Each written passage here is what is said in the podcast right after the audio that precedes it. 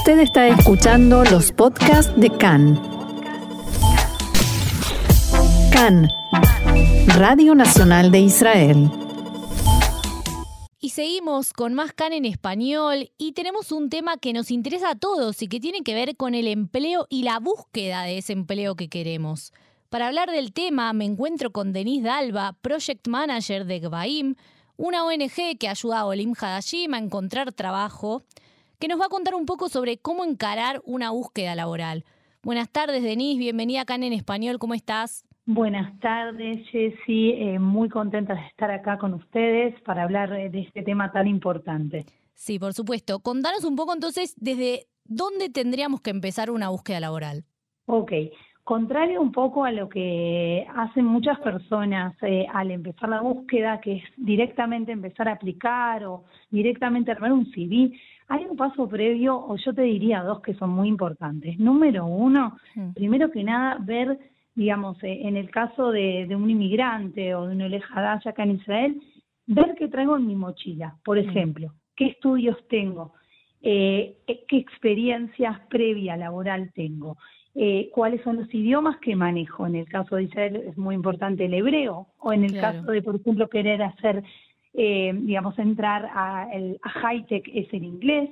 Mm. Digamos, ¿cuál, ¿cuál es ese cóctel de cosas que yo traigo en mi bagaje y a la vez qué es lo que busca el mercado? Empezar un poco a charlar con gente, sentarse y ver diferentes job boards y ahí el ejercicio importante es antes incluso de hacer un CV, un, un eh, currículum, es la mezcla de esas cosas y cuál es mi ADN y a qué me puedo dedicar yo acá, cuáles son mis posibilidades acá claro, esto también aplica a, no Olim Hadashim, porque el paso previo es para todos. Exactamente, es para mm. todos, para cualquier persona que llegue a un país. ¿Qué mm. traigo yo conmigo y qué, qué está demandando el mercado de mí? Si mm. es que necesito estudiar idiomas, si es que necesito, por ejemplo, hacer cursos extras, si es que tengo que estudiar algo más, eh, si es que tengo que cambiar, muchas veces hay que hacer un cambio elegido o no elegido a veces pasa, que tiene que ver mucho con el idioma que manejo o lo que hice, no, en, en, mi pasado no muchas veces, no, no siempre lo que hice en mi pasado es automáticamente como copy-paste hacerlo en un nuevo mm, país. Claro. Así que te diría empezar por ahí y una vez que eh, ya tenés decididos, digamos, las, eh, los caminos profesionales, Mm. Ahí sí comenzás con armar tu CV y prepararte para lo que son las futuras entrevistas. Mm. Entonces, ¿qué importancia hay que darle al currículum? Mira, el currículum, como siempre decimos en GBAIM, es el pasaporte a la entrevista. Mm. ¿Qué quiere decir? Que si vos tenés un currículum adaptado, vamos a tomar el caso de Israel, si vos tenés un currículum de una página que está dirigido al puesto que aplicás. Te voy a dar una, una, una, diferencia importante entre Latinoamérica y acá en Israel. En Latinoamérica en general estamos acostumbrados a hacer CVs muy largos, ¿no? Mm, acá es una página. Mm. Acá, por ejemplo, a diferencia de Latinoamérica, el CV no tiene foto.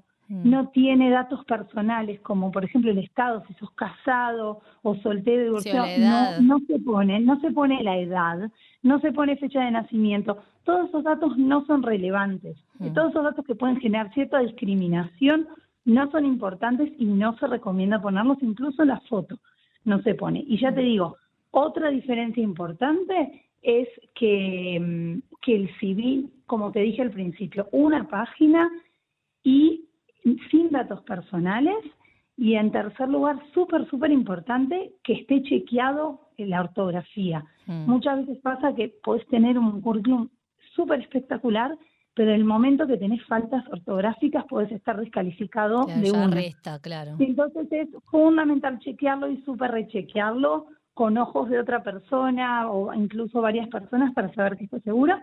Y una cuarta cosa que te diría que es fundamental es el tema de eh, que el CV tiene que estar dirigido al puesto particular. A mm. diferencia de Latinoamérica, en la que tenés el mismo CV y lo vas mandando para diferentes puestos, acá no.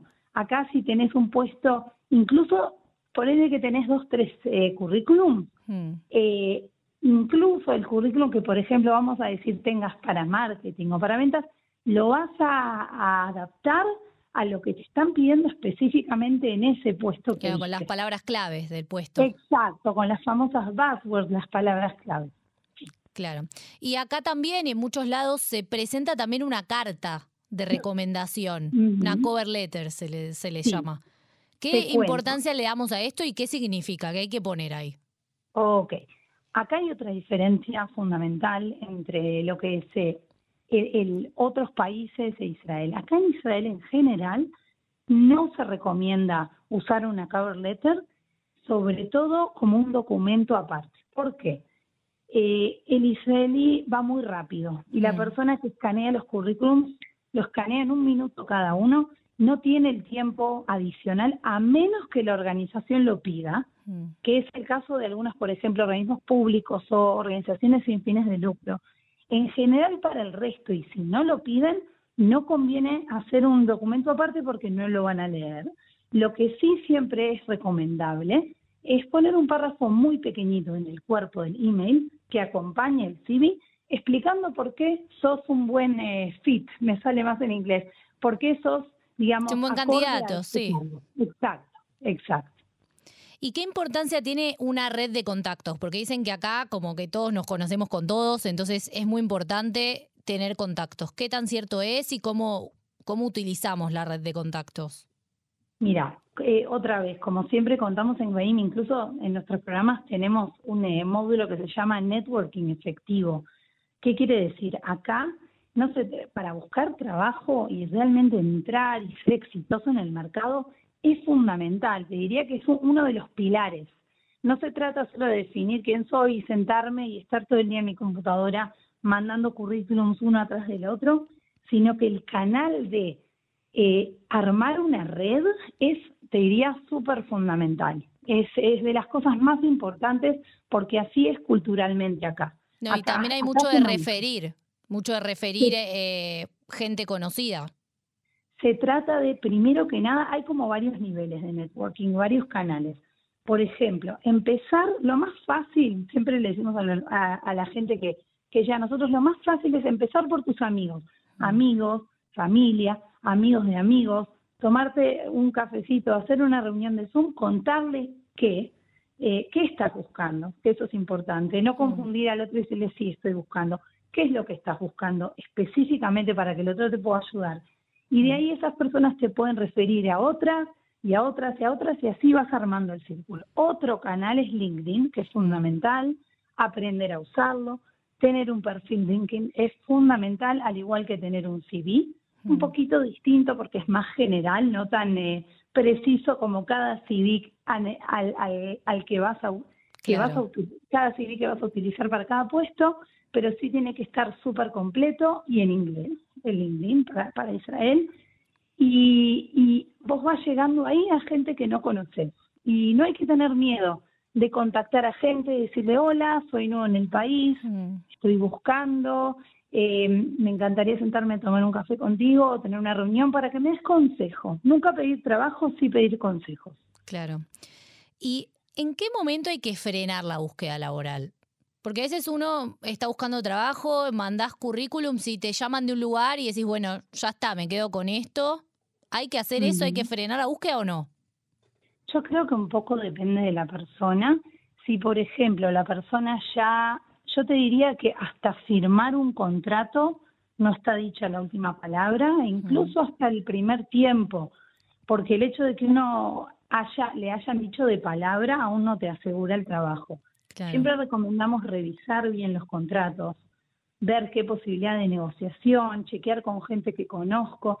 Y una vez que yo ya empecé y ya estoy trabajando, si estoy contento, ya puedo frenar la búsqueda. Pero también depende, porque quizás empezamos un trabajo que es un trabajo temporario y a la vez quiero encontrar algo mejor. Entonces sí recomendamos buscar en paralelo.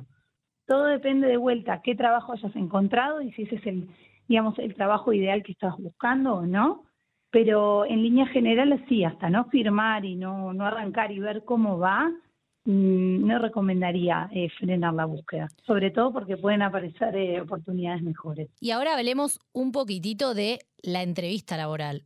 cómo nos preparamos para esa entrevista en caso de que nos llamen, así brevemente. dijiste la palabra clave, cómo nos preparamos. Se trata de prepararse. Eh, mucha gente cae como en un paracaídas a la entrevista y la verdad que ese es un error súper, súper grave y garrafal. La entrevista es, es un lugar en el que yo me voy a vender. Y si bien es una conversación y es fluido y es ideal que sea así tanto del lado del empleador como del empleado futuro, uno tiene que ir preparado. Entonces es importante saber a dónde voy, eh, investigar un poco y, chequear el perfil de quién me va a entrevistar para buscar empatía, mm. en un primer rompehielo, saber quién es, saber quién me está entrevistando, ver cómo, digamos, un, rompehielo. Y número dos, saber a dónde estoy yendo. Eh, muchas veces se comete el error de llegar y te hacen preguntas de la organización y no tenés idea y de verdad que eso es, es muy malo para el proceso. El proceso puede terminar ahí. Así que te diría que prepararse sabiendo con quién me voy a entrevistar, investigando de buena manera a esa persona, leyendo la website. O sea, tenemos un, eh, como se dice Itarón, tenemos una ventaja enorme que no tenían nuestros padres y abuelos que no tenían internet y era más mm. difícil encontrar información sobre las organizaciones a donde íbamos a entrevistarnos. Hoy en día podés ver con un clic qué, es esa organización, a qué se dedica, si es una compañía, qué productos tiene, si es una ONG, eh, cuál es su misión, y, ir con preguntas. Y por otro lado, también practicar las preguntas que, son las mismas de siempre en general. Son muchas, es difícil estar preparado para todo, pero prepararse, prepararse con otras personas, frente al espejo, cómo, cómo voy a, contestar a las preguntas típicas Claro, te, quiero comprometer para la próxima para que hagamos una nota específicamente sobre cómo prepararse para entrevistas y cómo sigue ese proceso. ¿Te parece? Mucho gusto, claro. Para mí un gusto siempre poder estar acá y poder conversar con la audiencia. Me gustaría para cerrar, si puedes darnos algunos tips de cómo hacer una búsqueda laboral exitosa, así como punteo, un punteito. Como los cinco tips de oro, vamos a decir, resumiendo todo. Número uno, saber quién sos y qué tenés para ofrecer. Número dos, armar un, CV, un, perfil, un currículum y un perfil de LinkedIn exitosos, eh, que sean eh, adecuados para este mercado y para los puestos que estás buscando. Número tres, prepararse para la entrevista.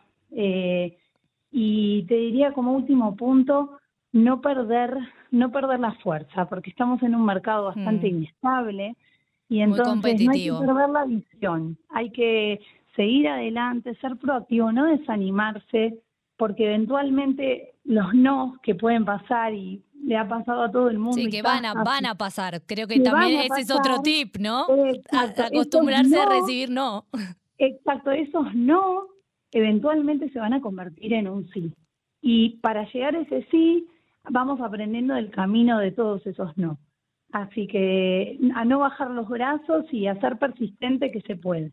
Bueno, me gusta que cerremos con ese, con esa frase motivadora. Así que te agradezco, Denise Dalva, Project Manager de GBAIM, por habernos ayudado un poco a entender cómo encarar una búsqueda laboral exitosa. Muchas gracias a vos, Jessy, por la oportunidad. Y bueno, con gusto, quien me quiera contactar, eh, se puede contactar con, conmigo a través de la web de GBAIM y con mucho gusto para ayudar acá a quien necesite.